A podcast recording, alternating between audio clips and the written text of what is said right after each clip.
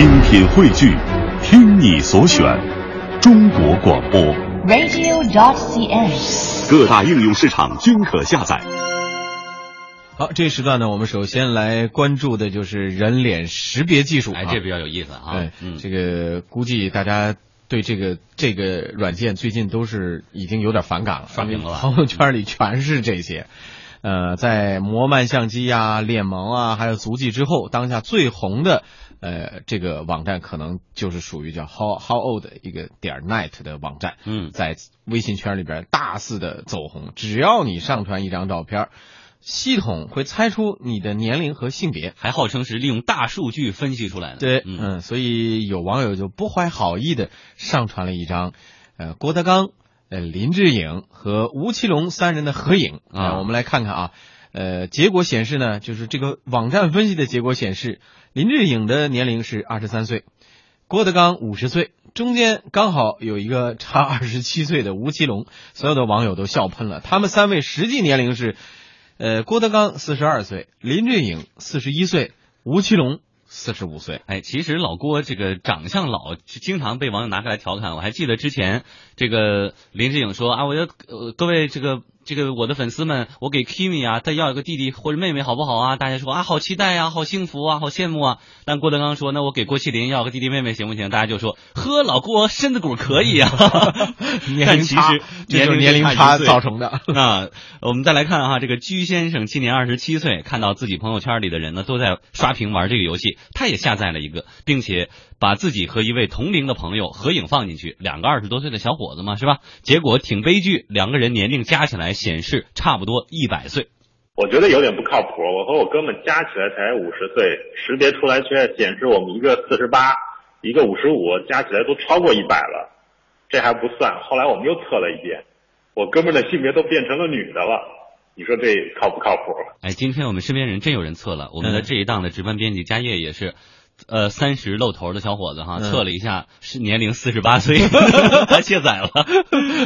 呃，我们也很好奇这款软件测试颜值和年龄的原因原理是什么呢？它的制作者微软在网上也做了相关的解释啊，看他怎么说的。说，呃，系统会对上传的照片的里边这个人物的瞳孔、呃眼角、鼻子等二十七个面部地标点展开分析，进而得出你的颜龄，就是呃颜容颜的年龄大概是多少。哎，而不是你实际的年龄。对啊，对于大家普遍抱怨说测不准啊这样的话题，微软方面打哈哈，他说呢，这个网站呢目前更多是给大家带一乐。嗯另外呢，微软会继续通过大数据来优化这款应用，并且提高它的这个准确度。嗯，那么微软的人脸识别功能精准度为什么不高呢？呃我们也想问问专家。国内专业从事人脸识别技术的上市公司科大讯飞平台及嵌入事业部常务副总监赵志伟先生就认为，主客观原因都有。主观因素是大家拍摄的照片的角度、光线参差不齐，很难识别。客观因素就是微软的数据库当中可能黄种人的数据量啊本身就不够多。首先，人脸识别它会受很多因素的一些影响，比如说光照、角度、人脸的清晰度啊等等的。在光照比较暗的情况下，因为它获得的信息不多，它的那个识别的效果肯定会出现问题。另外的一个原因，现在的话做那个人脸识别的方法，现在基本上都是用那个深度神经网络的方法去做的。它有一个非常大的一个前提，就是它需要有大量的数据。但是微软它做这个事情的话，它收集到的数据肯定大部分是可能是欧洲人、美洲人的一些数据，华人、黄种人的数据就少。嗯，我身边还真有一个女性朋友，这两天特别热衷玩这个。我今天问她说：“你为什么热衷？”因为把她年龄分析的很小。然后她就说，对吧这个东西是不是有这个故意降低年龄、讨好女性受众的嫌疑？对啊另外一方面，她说我给我自己发自拍，找到一个理由啊，就是我平时总发自己照片，人家说你怎么那么自恋呢？但我现在发一个测试。这样的话，就像之前这个微博上病毒营销那种微笑传递也是，哎呀，不是我想发我的照片，我被点了，别人让我把微笑传递下去，我才发我的照片，所以给大家找了一个理由。现在就是测试呗，他是嗯他的时这个年龄肯定比他的年龄小，对吧？他才乐于去发。对啊，是不是对于女性的试用者都会有这么一个结果啊？因为我也有个同事，他其实跟我的岁数差不多啊。嗯然后呢，他就在这个朋友圈里正在秀秀什么呢？就是他用了这个软件之后，然后显示他的年龄只有二十岁。啊，哎，和睦敢于自己 我我们还还没有尝试我还没有尝试，我对自己的容貌没那么有自信。这个肤质底子这么好的，您要做好心理准备，可能是一打头的年龄。我们的一个同学已经测出一打头的年龄了，呃，但是我觉得它有点像那个微软另外一款产品小冰，嗯，就是你问他问题，实际上他回答的呀，就是不一定。完全就让你觉得这这个智商有问题。嗯，呃，但是呢，很多人乐意这么去玩。这嗯微软的这款产品，到底目的是为了真的是说，呃，我用这个人脸技术来炫耀一下，你看我这科技装备，还是说他在搜集数据呢？对对，嗯就是说那嗯博取你的关注度、喜好，然后呢，正好也搜集一下大数据。对，我们在那个提起小冰的时候，当时说这个小冰对于微软的功用，就是说它通过这么一个呃软件，然后让吸引大家不断的去使用它。实际上呢，是微软在后台不断的去搜集人们人，尤其是人机对话的这样子的一个数据的系统，然后呢，它来够确定说，在一个庞大的数据当中，让自己以后的这种机器人的啊、呃这种模式，就是这种对话的模式越来越完善。那我觉得，呃，那现在的这样子的一个 How Old 的这种软件，是不是也具有这种功能？我当它所搜集的人脸越来越多的时候，那么它可能对于亚洲人或者对于这一类型的人的人脸，它就会越来越丰富，以后它的精准度就会越来越高。嗯，确实，我们关注到现在这个人人脸识别概念特别火。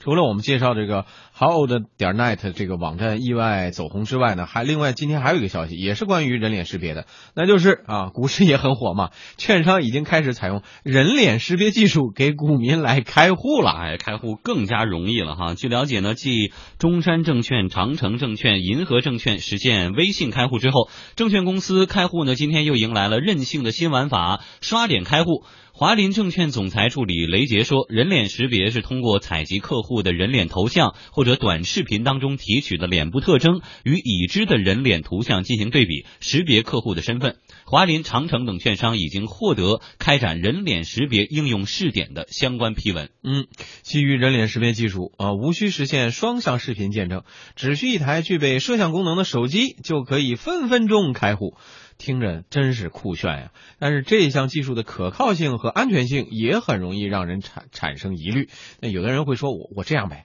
我拿一张别人的照片或者一段视频，你这样能不能瞒过机器呢？哎，对于这样的大家的疑问和存在的安全隐患，我们今天也采访到了科大讯飞的相关负责人赵志飞。他说，也有技术是可以解决的，也就是人脸动态识别技术和人脸加语音的识别技术。我们首先会检测照片当中的这个人脸，它是一个活的，就是说它不是一个静止的。这个其实可以通过很多相关一些技术去解决，其实是可以避免人家拿照片来的。对于那个拿视频来的呢，就是我们现在通常的方法是会系统自动的提示。要视频当中的人念一串数字，比如说系统提示您必须念三二五六八二四三，这样两个双重的防护的话，就基本上能够解决就人拿照片来冒认、拿视频来冒认的问题了。嗯，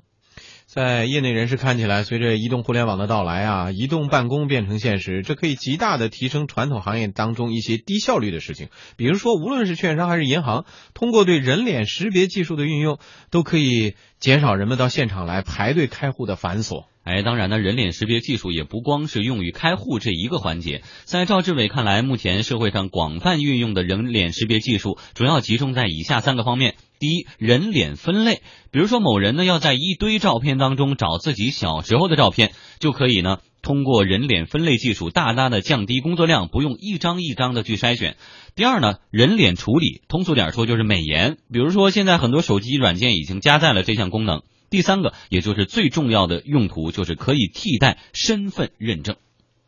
现在用到身份识别的地方，都可以用到人脸识别。所以说，在那个身份证认证场合，它的那个用途就非常广泛。比如说，那个通过那个人脸的通关，上个礼拜去那个澳大利亚那边开会，我们过那个布里斯班机场的时候，其实他们入关根本就不需要看护照的，就是你站在那个摄像头旁边晃一下就行了。呃，也包含你上下班那些打卡啊什么的。其实很多单位会用那个指纹嘛，但指纹有一个问题，比如说我今天不想来了，我就把我的那个指纹做成一个指纹套交给我的同事，我的同事每次去上班的时候用用那个刷一下就行了，但是人脸就不行了。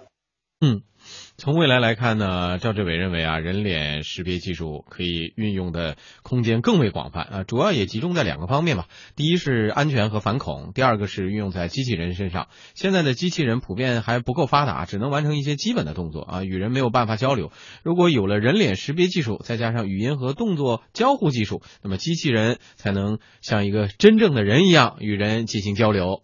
就比如说，它能够通过声音去跟人交互，它能够去识别出来，我现在看到的那个人到底是妈妈还是小孩。根据我看到的人人人不一样，我会有不一样的那个表情啊。这一块的话，其实就可能不仅仅是人脸识别了，就整个图像识别的技术一个大的发展，包括语音识别技术的一个大的发展，其实都会给机器人跟人的那个交流的那个亲密的那个程度和那个自然的程度，都会带来一个飞跃。嗯，但这个脸部的扫描，我觉得最近的电影可能表现淋漓尽致，就是《速度与激情七》。后来呢，他们也是这个天眼技术被他们识破了以后，要找的那个女的技术人员，然后就通过监控，嗯就扫了一下，就知道，哎，他在大街上的哪一辆车的副驾驶上就在那坐，就可以定位到这种程度。所以未来如果是不是可以用到什么反恐啊，类似这些安全领域？对，呃，富江，你刚才说到那个速七当中的那个场景，确实挺让人震撼的啊，因为呃，它实际上是说在移动的环境当中，比如说你在汽车上，然后而且在一个非常复杂的嘈嘈吵闹的这个街道上，瞬间识别。对，我的这个摄像头就在路边都能够捕捉到你，然后都能够定位你在什么样的位置。那我觉得那种技术应该更先进啊，嗯，就是这这就像一个科幻片，然后它跟我们的这个现实之间呃是我们的现实的一个指引，没准我们未来的识别技术就能达到那样的一个特别精准，而且特别快速的一种程度啊实。际上，呃刚才说的素汐，素汐实际上某种程度上也是一种人脸识别技术的再现，直接的实现。因为我们知道这个保罗沃克已经去世了，对他的现在的画面当中有一部分就是计算机合成的人人脸的形象，就是计算机来合成的。但大多数观众朋友应该没有办法来区分哪一哪一个是真实的影片当中曾经拍摄的角这个保罗，保罗，有一部分是虚拟合成的，已经没有办法来辨识了。他两个弟弟当替身，但是面部是完全在运动的过程当中，就电脑就给补上。对所以这个这个看起来将来这个确实发展到最终的形态，可能难以我们来想象它到底是什么情况。但是对当然，数据刚才我们说这个微软的推出这么一个，可能是在搜集大量的数据，这也这也是一种可能性啊，因为等于人脸识别本身也需要一个捕捉大量的来辨别嘛。你在嗯刚才我们说要识别分类当中，有大量的数据来提供支持，这个未来可能想象的空间确实挺大的。所以别光在朋友圈里秀，你在那上传照片，以后再找你就很容易了。当然，我仍然觉得这个微软的这个所谓的这个小游戏或者小网站，呃，更多的成分是一个呃引起大家关注啊对部分。呃，我刚才没说我们那笑话，刚才是有一朋友把那个老干妈的那个瓶子上那肖像那头摆上去了，啊，我们著名的对著名的女士放上去以后一测年龄十八岁，说大家可以安心了，可以安心了。这个希望它只是一个小游戏啊，在数据搜集方面可能会起到一定作用。